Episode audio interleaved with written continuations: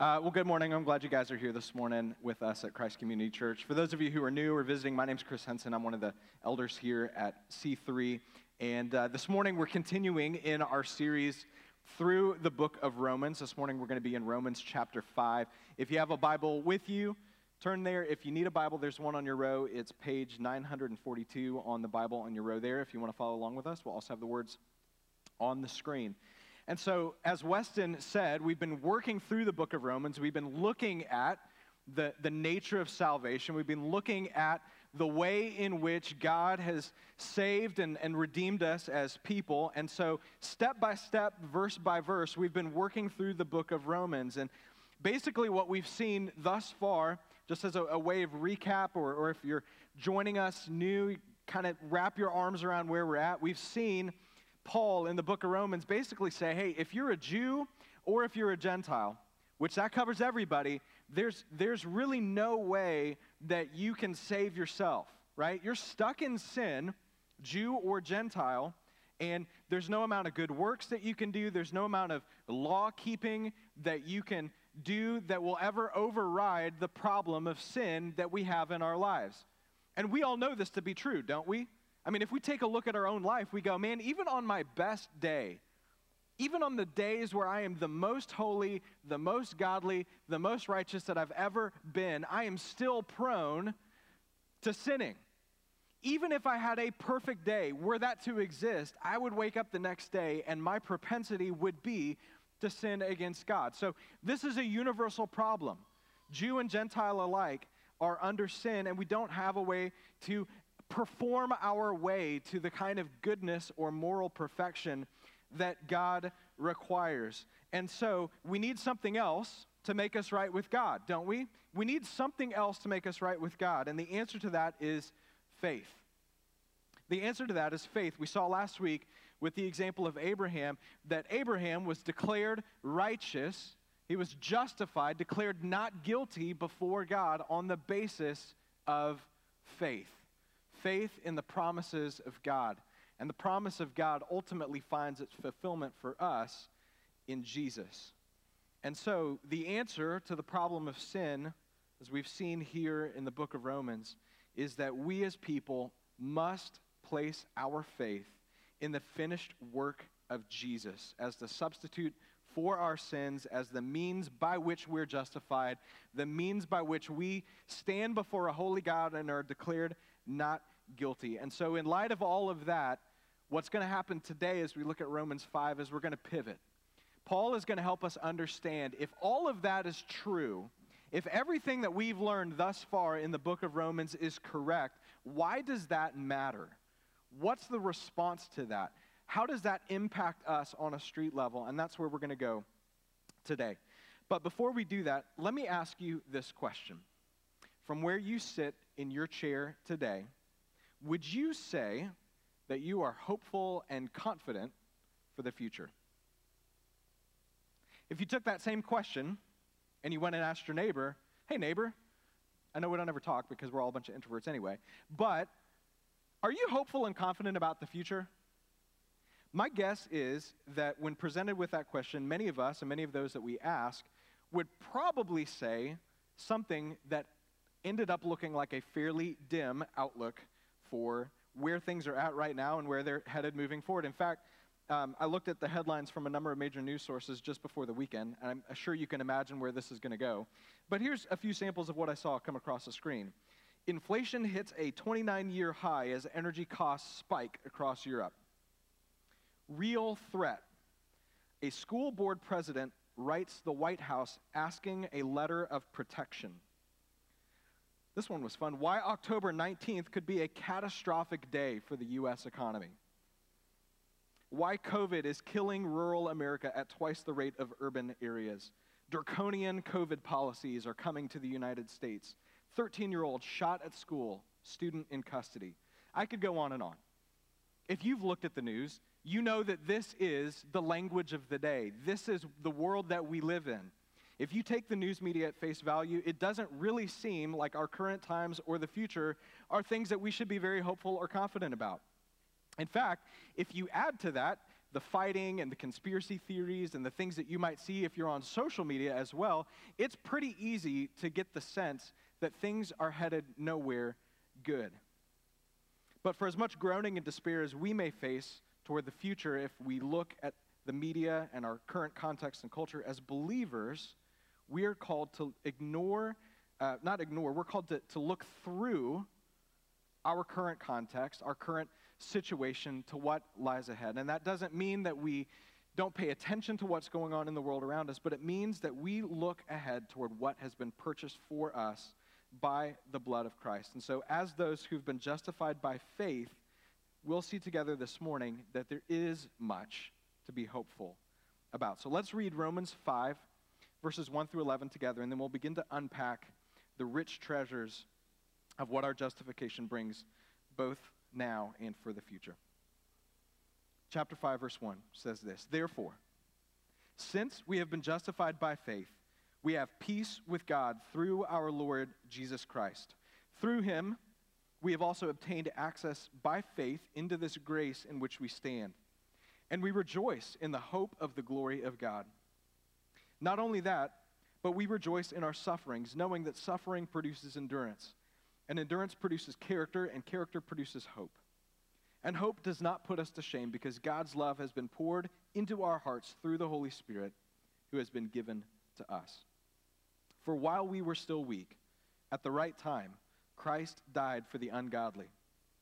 For one will scarcely die for a righteous person, though perhaps for a good person, one would even dare to die. But God shows his love for us in that while we were still sinners, Christ died for us. Since, therefore, we have now been justified by his blood, much more shall we be saved by him from the wrath of God. For if while we were enemies, we were reconciled to God by the death of his Son, much more, now that we are reconciled, shall we be saved by his life. More than that, we also rejoice in God through our Lord Jesus Christ, through whom we have now received reconciliation. Let's take a look back at verse 1 with me. Paul says, Therefore, since we've been justified by faith, therefore, in light of everything that we've seen in these last few chapters about the truth that it's through faith that we're declared innocent before God and pardoned from our sin, what is the result? The Bible gives us three answers here in the first five verses. If you look at verse 1, you see this. Therefore, since we've been justified by faith, we have what? Peace with God peace with God. Notice what it says it says peace with God, not peace of God. Surely in Christ, you experience the peace of God, but it's important for us to note here that justification brings peace with God. Why does that matter? Because outside of Jesus, the Bible tells us that we are enemies with God. If you remember looking back at verse 10, it says, For if while we were enemies, we were reconciled to God, by the death of his son, much more now that we are reconciled, shall we be saved by his life. So outside of Jesus, we are enemies with God. We are at odds with him. As we saw back in Romans chapter 3, outside of Jesus, there's no fear of God before our eyes. There's no willingness to submit to him. The way of peace is unknown. That doesn't mean that we're all the most evil version of ourselves as possible and that we live actively thinking about rebelling against God, but in our sinful hearts, we stand opposed to God. Colossians 1:20 great verse if you look there says Christ by the blood of his cross made peace.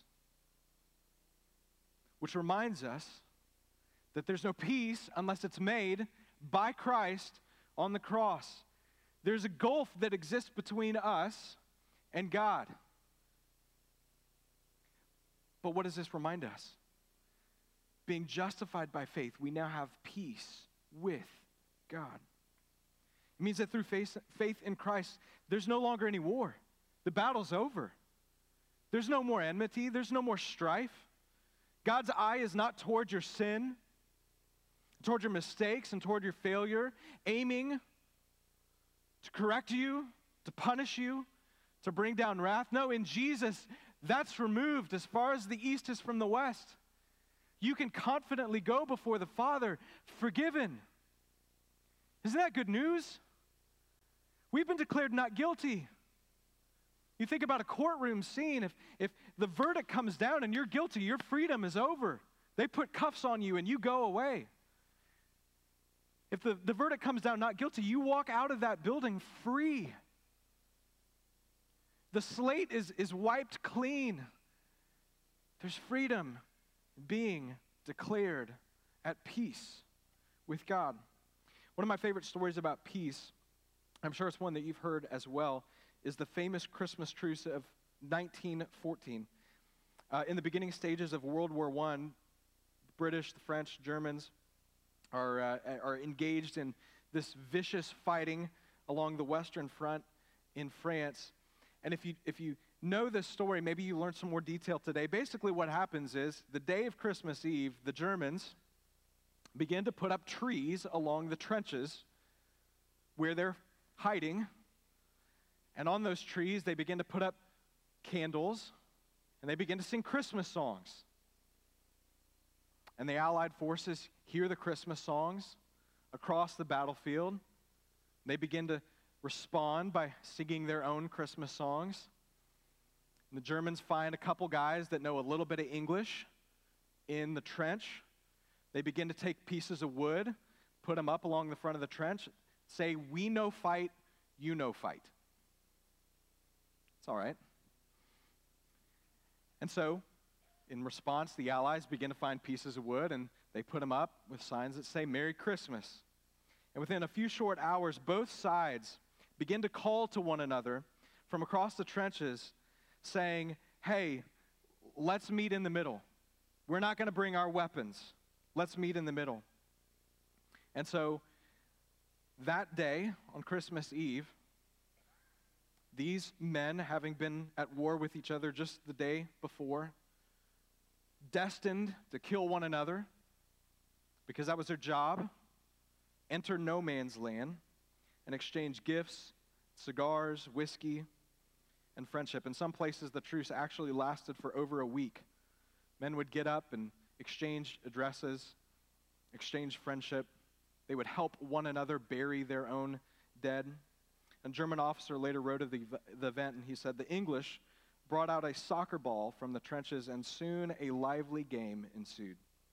How marvelously wonderful, yet how strange it was. And thus Christmas managed to bring mortal enemies together for a time.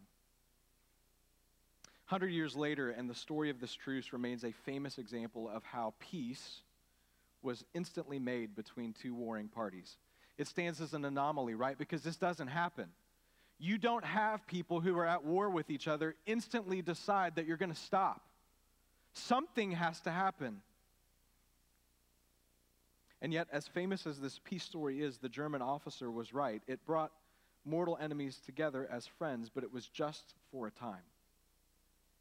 When we see that we've been enabled to have peace with God, the story of peace that we have between Christ and us becomes that much more incredible because, unlike what we hear about in the story of the Christmas truce, what God essentially did is, without any reason whatsoever on our part, no sign of us being willing to broker peace, no sign from us being willing to lay down arms, he climbed out of the trench and entered no man's land and came to us in the trench and handed us an eternal peace treaty and said, This war is over and it's never going to start again. He brokered peace through Christ. He declared that the fight was over, that the war was done. And now there's friendship and peace and goodness. God declared that we are no longer enemies. Not just a truce, but a permanent peace secured through Christ. So, justified by faith, we have peace with God. The second result that comes from faith in Christ, justifying us before God, is that we obtain access to grace. Take a look at verse 2. It says, Through him we have also what? Obtained access by faith into this grace in which we stand. You know, we don't often think about how incredible this is. Imagine with me for a minute what life would be like if we were Old Testament believers. If you were an Old Testament believer, you're thinking back to this time, keeping in mind these, these Romans, it's a mixture of Jews and Greeks. We saw when we were studying through Acts as a church that Jews from Rome came, Pentecost, heard the preaching of the gospel. So there are people likely in this congregation who understand what it looks like to go to the temple and to try to offer sacrifice to the Lord and, and worship Him there. If you're an Old Testament believer living in Israel and you wanted to have access to God, it looked like this. First, you had to trek to the temple. If you were a Gentile, there was a court on the very outside. That's as far as you could go, and you could go no further. If you're a Jewish woman, then there's a court inside of that. You can go there, but then you can go no further. If you're a Jewish man, there's a court yet inside of that that you can go, and then you can go no further. And then there's the court of the priests. That's where the priests can go. And then inside the court of the priests, there's the temple. And inside the temple, you can go if you're a priest, if you're consecrated. Very specific process that you need to go through. And inside the temple, there's the Holy of Holies, where once a year, the high priest goes to make atonement for the people before God. And it is in that place, through all of those layers, that you have access to the grace, mercy, peace, and presence of God. Recall what happened when Christ died, though. Matthew 27, verse 51. We remember this. Behold, the curtain of the temple was torn in two from top to bottom. That curtain that separated the Holy of Holies from the rest of the temple, God reaches down from heaven and rends the veil in half, reminding us and reminding the world that in Jesus, because of his finished work on the cross, the, the veil that separated the world from his presence is now gone. In Jesus, access is no longer a privilege that only a select few get to enjoy, but it's a free gift that comes through faith in the finished work of his son, Jesus.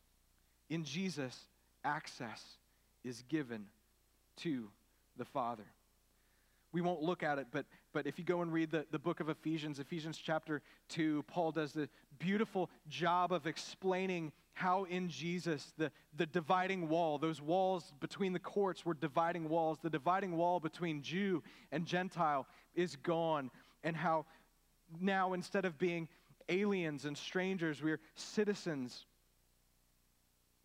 who've been brought near through the blood of Christ. What a beautiful reality the grace of God is now freely available to us because we've been justified through faith in Christ. To know that in our sins, we have a Father who is gracious and forgiving. To know that in our life, He is for us, that He's working to make us more like Christ. So, having been justified by faith, we now have access to grace, we have access to the Father. And the last result of our justification discussed here is that we have hope in the glory of God. See that in verse 2? Through him we also rejoice, end of verse 2, in hope of the glory of God. What does that mean? Hope in the glory of God means that instead of looking toward the future, instead of looking through the corridor of time and saying, when, when my race is run, when this is over, I don't know what to expect. Maybe wrath, maybe punishment for my sin. No, instead, we hope in the glory of God. We hope that when the race is run, when the fight is over, that we will see Jesus face to face and we will experience the goodness and the glory of God.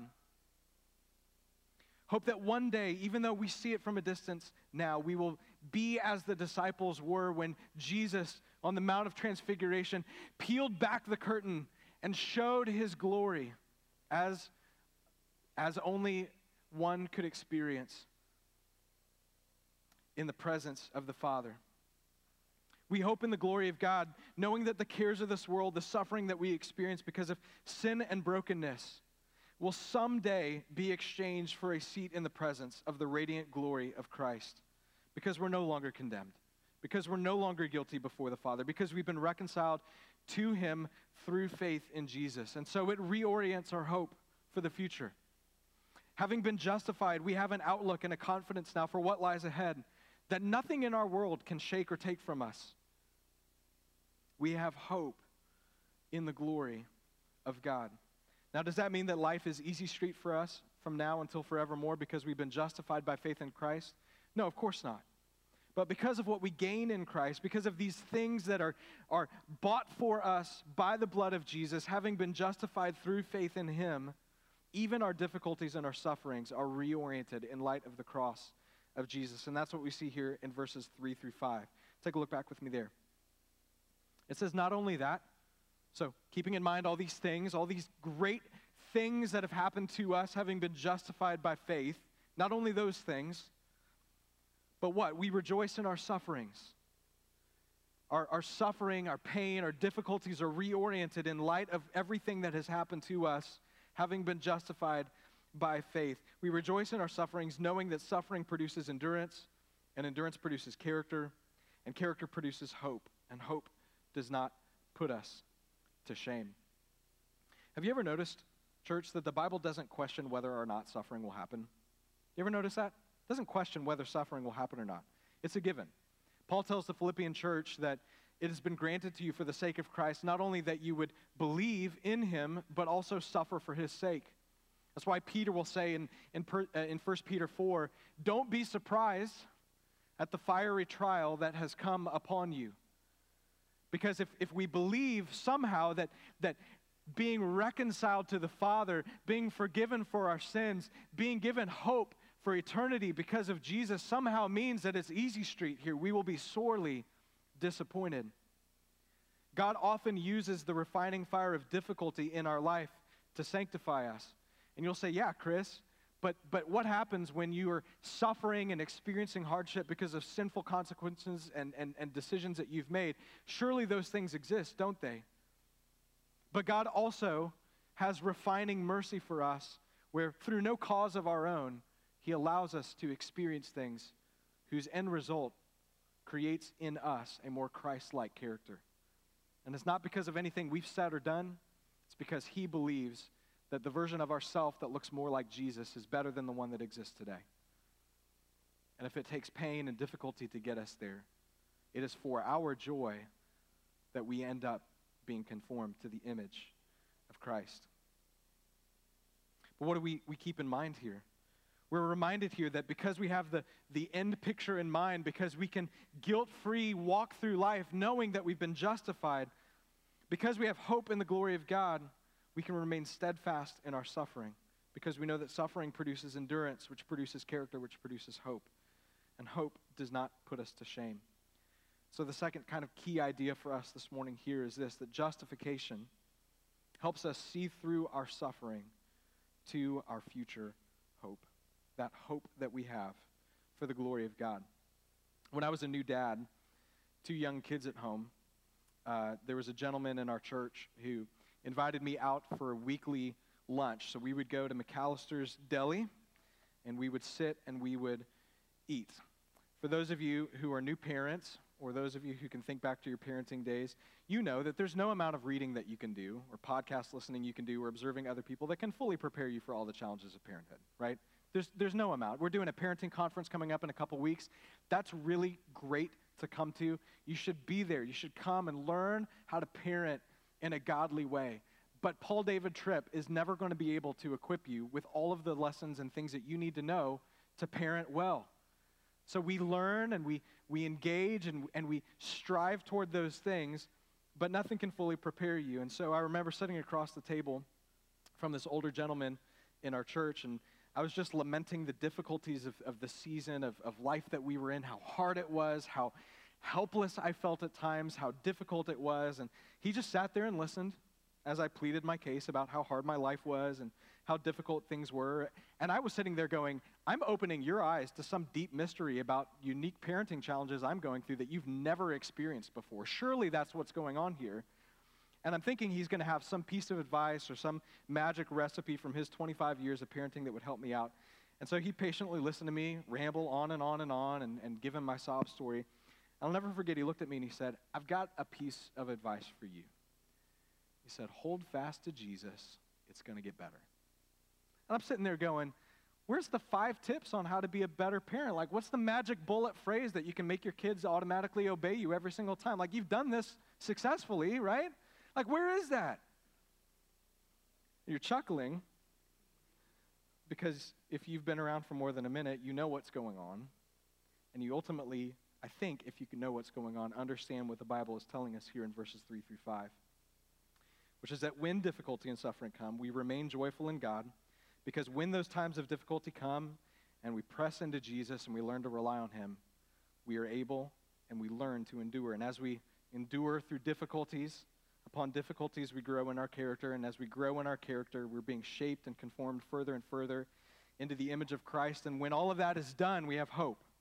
Hope that enables us to look at difficulty when it comes in our life and say, The Lord has carried me through many things like this and he will carry me through this once again because it is in his character to do so. And so I remain hopeful. This is not going to get the final say. There is an end to this, whether it's that I meet him in glory or whether he carries me through to the other side to face another day. This suffering, this difficulty will not win the day. Jesus will. My friend could speak that way because he knew something that I didn't know at 25 which is that the more stories you accrue in life about how Jesus carries you through, the easier it is when suffering comes to endure and develop hope. And so we become hopeful instead of helpless, and we despair less and less, and we start looking to Jesus for help more than we look to ourselves, and we're able to do what Paul says here, which is rejoice in our sufferings Rejoice when times of difficulty come because we see how the Lord works faithfully for us in the midst of suffering. We, we know that if, if we bank on Jesus, that we're never going to be put to shame.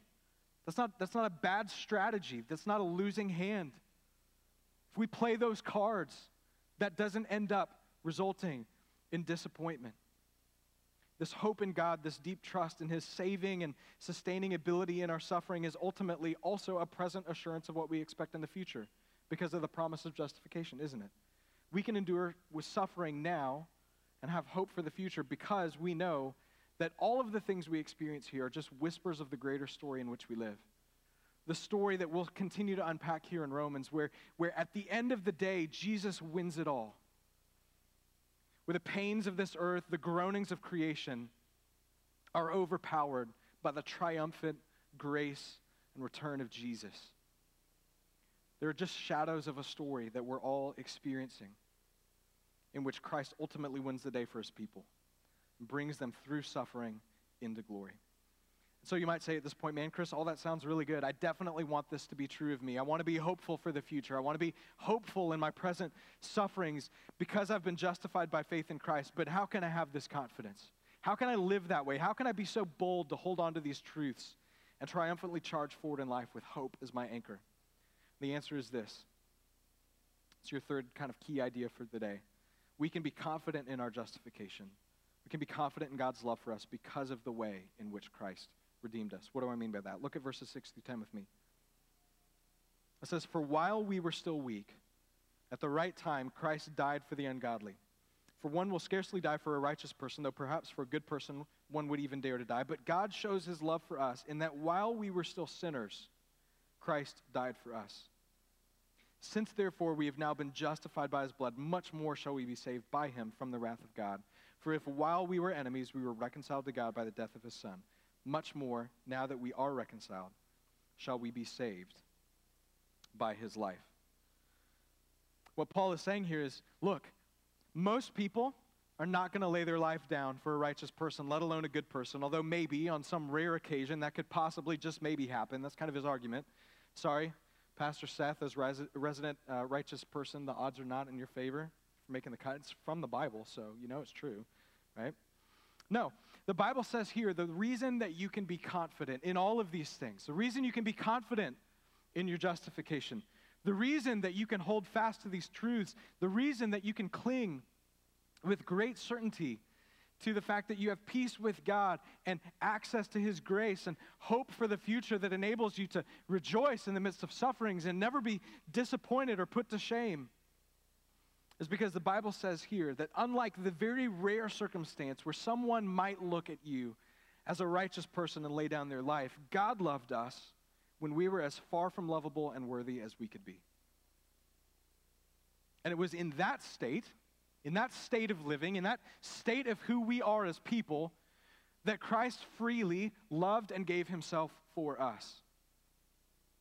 There's nothing that you or I brought to the table that made us somehow more worthy of redemption or justification. Nothing.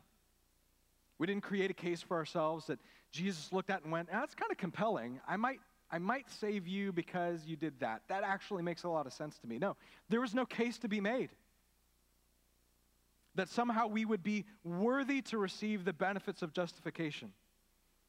And so, Paul tells us here if it wasn't dependent upon you, but upon Christ, who rescued us in our sin, who justified us freely by faith, and who then, because of that justification, gives to us these things peace, access, hope then you can have confidence that these things will remain intact since your status before God has been secured in Jesus. You've gone from guilty to not guilty. You've gone from child of wrath to child of God. You've gone from enemy to adopted son or daughter. Is that not what we see in, in verse 9?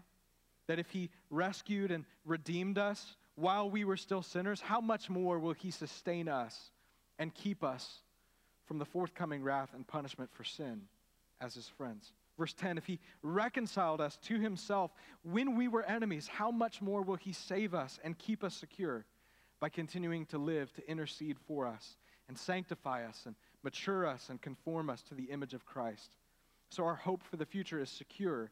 Our ability to bank upon those promises of justification are, are sure. We won't be put to shame for trusting in those things because Jesus gave them to us when we had nothing to offer him in return.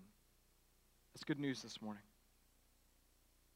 Uh, Luke alluded to this earlier as we sang through uh, the song earlier, The Everlasting Love of God. But the community groups here at C3 are reading through a book gentle and lowly. And one of the things that, that I, I've been encouraged by as we've read through that is that the author makes the point as he looks at Scripture to say that many of us, right, having now been justified and saved by Jesus, tend to look at our sin and our shortcomings and our doubts and wrestle to believe on some level that Christ's love for us or his willingness to bear with us or his satisfaction in redeeming us is somehow changed by our failures.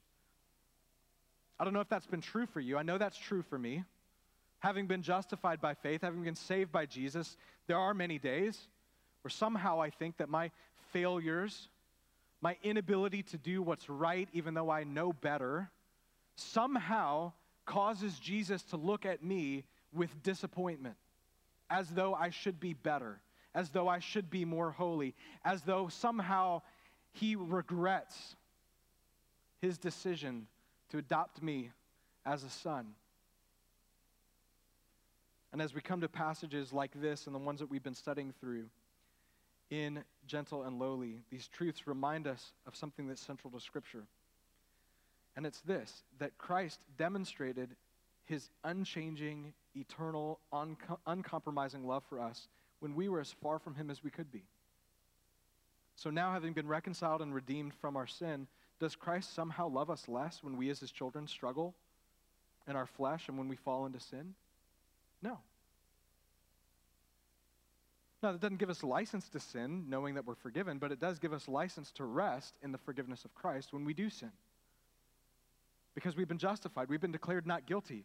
That verdict is, is etched in stone, it doesn't change.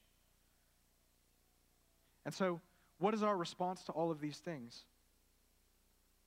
That's what we see in verse 11. These things cause us to rejoice. These truths cause us to rejoice because he's given us reconciliation through his blood. And that's your last key idea here, which is that we respond to justification. We respond to these truths of what happens to us, the so what of having been justified by faith, by rejoicing in God.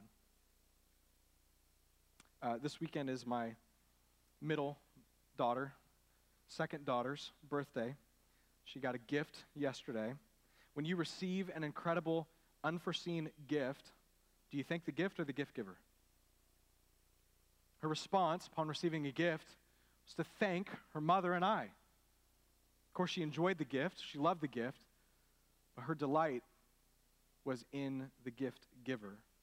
When we consider what we've been gained, what we've gained through being justified through faith in Christ, it causes us to sit back and consider what a marvelous and incredible God we serve, that He would look on our plight, that He would consider how no amount of moral deeds or good performance could overcome the depth of our sin, and He sent Jesus to stand in our place for our sin that we might be reconciled to Him. We consider that He's given us access to grace and peace and hope. When we consider that He's given us confidence in Him and in the hope of His promises, and He's secured those things in His Son. And we stand back and recognize that we've been reconciled to God through Christ. The response is, as verse 11 says, that we rejoice in God through our Lord Jesus. And so, the last thought for you this morning, church, is simply this. There may be a sense, right, as citizens of this world, as we look at the world around us, as we read what's in the media, we struggle through the difficulties and challenges that we experience. There may be a sense in which, as citizens of this world,